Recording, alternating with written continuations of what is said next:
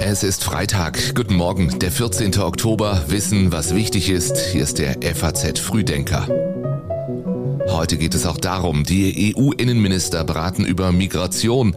Lauterbach stellt die neue Impfkampagne vor und der Parteitag der Grünen beginnt. Gleich mehr dazu. Hier noch die Meldungen, die heute Nacht über die F A Z-Nachrichtenticker gekommen sind. Die Staatsanwaltschaft Erfurt ermittelt gegen den Thüringer C D U-Landeschef Mario Vogt, und zwar wegen des Verdachts der Bestechlichkeit. In der Debatte um Belästigungsvorwürfe in der F D P berichtet die frühere Europaabgeordnete Silvana Koch-Mehrin von Vorsichtsmaßnahmen bei einem Treffen mit Wolfgang Kubicki. Sie habe vermutet, da ist mehr im Spiel. Und in der britischen konservativen Partei nimmt einem Bericht der Times zufolge der Widerstand gegen die Premierministerin Liz Truss zu. Führende Tories würden eine Ablösung der Regierungschefin nach nur gut einem Monat im Amt diskutieren. Die Texte für den Newsletter heute hat Patrick Schlereth geschrieben. Ich bin Jan Malte Andresen. Schön, dass Sie diesen Morgen mit uns beginnen. Es ist nicht weniger als die Vorbereitung auf den Ernstfall, wenn die NATO in der kommenden Woche das Manöver Steadfast Noon zur Verteidigung des Bündnisgebiets mit Atomwaffen beginnt, dann handelt es sich eigentlich um ein lange geplantes Routinetraining. Vor dem Hintergrund der Drohgebärden aus Russland stellt sich trotzdem die Frage, wie reagiert die NATO, wenn Präsident Wladimir Putin Atomwaffen einsetzt. NATO-Generalsekretär Stoltenberg warnte Moskau, selbst der Einsatz einer kleineren nuklearen Waffe würde die Natur des Krieges in der Ukraine fundamental verändern. Any use of nuclear weapons would fundamentally change the nature of the conflict and have severe consequences, sagte er gestern nach Beratungen der Verteidigungsminister der Allianz. Das bevorstehende Manöver der russischen Nuklearstreitkräfte unter dem Namen GROM werde man angesichts der verschleierten nuklearen Drohungen ganz genau beobachten. Für die frühere leitende NATO-Strategin Stefanie Pabst zeigt sich auch darin die strategische Hilflosigkeit der NATO. Im F A Z-Podcast für Deutschland sagte sie: Die NATO hat ja von Anfang an für sich deklariert, wir wollen keine Kriegspartei sein, und dementsprechend kann sie auch den Krieg und die Auseinandersetzung, diese wirklich fundamentale strategische Auseinandersetzung mit Russland, also nur indirekt beeinflussen. Mhm. Und wenn man etwas nur indirekt beeinflussen kann, dann ist das Ergebnis das, was wir jetzt seit acht Monaten sehen. Die Ukraine kämpft diesen Verteidigungskampf, diesen Selbstverteidigungskampf natürlich mit westlicher Hilfe, aber sie kämpft ihn jeden einzelnen Tag alleine. Würde Russland tatsächlich taktische Nuklearwaffen gegen die Ukraine einsetzen, dann wäre das zwar kein Bündnisfall für die NATO. Die U S A erwägen trotzdem, mit schweren konventionellen Schlägen gegen russische Ziele in der Ukraine zu reagieren. Für die Verbündeten stellt sich die Frage, ob sie sich an solchen Schlägen beteiligen würden und was wäre, wenn Russland den Krieg trotzdem weiter eskalierte. Mehr dazu auf F A Z. Da finden Sie auch den Podcast für Deutschland mit dem kompletten Interview mit der NATO-Strategin Pabst. Die Links wie immer auch in den Shownotes, also den Notizen zu diesem Podcast. Wie lässt sich die zuletzt deutlich gestiegene Anzahl der Migranten auf der Balkanroute begrenzen? Darüber beraten die E U-Innenminister heute in Luxemburg. Bundesinnenministerin Faeser hatte zuletzt betont, es sei ihr Ziel, die Zahl der unerlaubten Einreisen zu reduzieren. Wir werden die Grenzkontrollen unserer Grenze zu Österreich weiter verlängern. An der Grenze zu Tschechien kontrolliert die Bundespolizei deutlich verstärkt im Rahmen der Schleierfahndung. Ich bin in engem Kontakt mit meinen Amtskollegen in Tschechien und Österreich. Nach unseren Gesprächen haben sowohl Tschechien als auch Österreich Grenzkontrollen zur Slowakei aufgenommen. Nach Angaben der E U-Grenzschutzagentur Frontex wurden im September mehr als neunzehntausend irreguläre Einreisen auf der Westbalkanroute registriert, doppelt so viele wie im Jahr davor. Die Behörde erklärte die hohe Zahl damit, dass viele Migranten im Westbalkan mehrere Anläufe nehmen, um in die E U zu gelangen. Die meisten Migranten stammten aus Syrien, Afghanistan und der Türkei.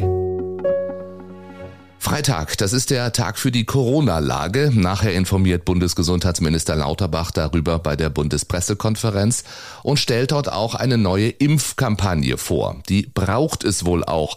In der Risikogruppe der Menschen über sechzig haben bisher nämlich weniger als dreißig Prozent eine vierte Spritze bekommen. Der Bonner Virologe Henrik Streeck stellte die ersten Zwischenergebnisse der sogenannten Immunbridge-Studie zur Immunität der Bevölkerung vor. Etwa fünfundneunzig Prozent der Deutschen hätten demnach Antikörper. Dennoch sei der Infektionsschutz gering ausgeprägt, weil es relevante Lücken bei Menschen mit Vorerkrankungen und bei bestimmten Bevölkerungsgruppen gebe, sagte Henrik Streeck. Er mahnte zu einer Impfkampagne bei den über siebzig Jahre alten Menschen. Und Gesundheitsminister Lauterbach sieht die Bundesländer jetzt in der Pflicht. Ich appelliere an die Länder, die also Verantwortung auch wahrzunehmen. Wir sehen derzeit stark steigende Fallzahlen.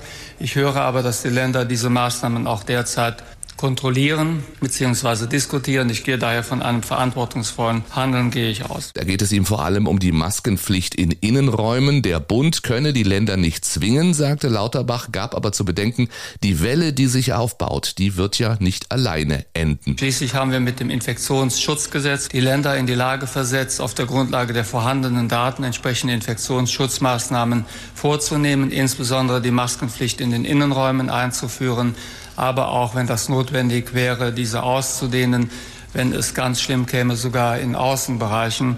Aber davon gehen wir derzeit nicht aus. Erste Schritte deuteten sich diese Woche schon im Land Berlin an. Da will die Gesundheitssenatorin kommende Woche einen Vorschlag zur Wiedereinführung der Maskenpflicht, zum Beispiel in Geschäften oder Museen, machen. Zustimmung dazu kam auch aus Brandenburg.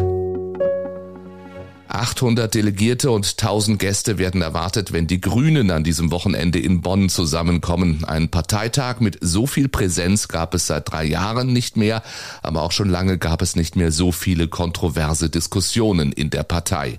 Die fossile und die atomare Kehrtwende in der Energiekrise dürften ein großes Thema auf diesem Parteitag werden.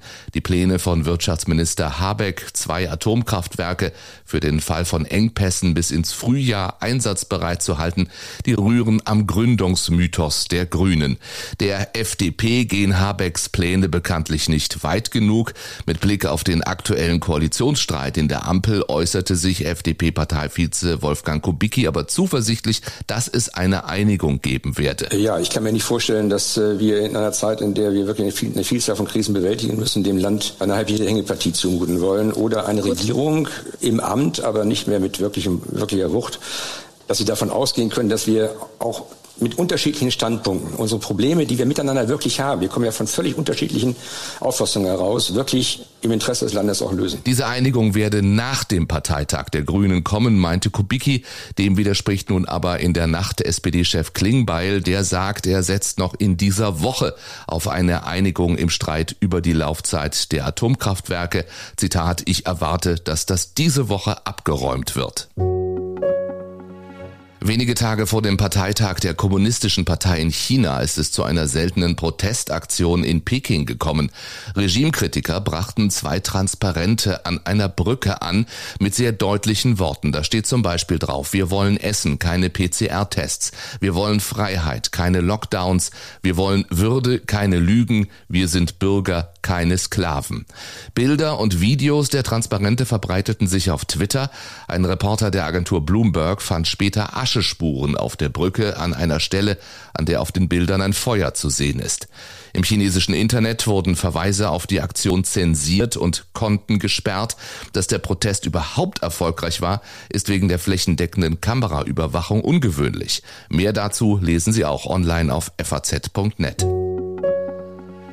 Es ist eine außergewöhnliche Maßnahme, die der Untersuchungsausschuss zum Sturm aufs Kapitol ergreift. Am späten Abend ist klar, Donald Trump selbst soll aussagen. We are obligated to seek answers directly from the man who set this all in motion. And every American is entitled to those answers, so we can act now to protect our republic. Wir sind verpflichtet, Antworten direkt von dem Mann einzufordern, der das alles in Gang gesetzt hat, sagt die Republikanerin Liz Cheney zur Begründung. Und für den Ausschussvorsitzenden Benny Thompson ist klar, Donald Trump sei der eine Mann im Zentrum dessen, was an diesem sechsten Januar damals passiert ist. He is the one person at the center of the story of what happened on January sixth. So you want to hear from him. Wie genau die Befragung stattfinden soll, ist noch unklar. Denkbar ist aber, dass es nach den Zwischenwahlen am achten November eine nicht öffentliche Zeugenbefragung unter Eid geben wird. Sollte Trump die Vorladung ignorieren, droht eine Klage wegen Missachtung des Kongresses. Im Streit um die Hausdurchsuchung seines Anwesens in Florida hat Trump derweil eine juristische Niederlage erlitten. Der Supreme Court wies seinen Eilantrag ab. Trumps Anwälte wollten, dass ein Sondergutachter die beschlagnahmten Dokumente untersucht. Die Ermittler hätten in dieser Zeit keinen Zugriff auf die Unterlagen gehabt. Daraus wird nun nichts. So viel F A Z-Frühdenker für heute und für diese Woche. Hier noch ein paar Online-Lesetipps. Auf F A Z Punkt net lesen Sie in der Politik zum Beispiel, dass China Amerika größere Sorgen bereitet als Russland. In der Wirtschaft mehr über das Billig-Abo, das Netflix startet. Und in den Finanzen erklären wir Ihnen, wie Sie Ihren Schufa-Score verbessern. Ich wünsche Ihnen ein schönes Wochenende. Machen Sie es gut. Bis bald.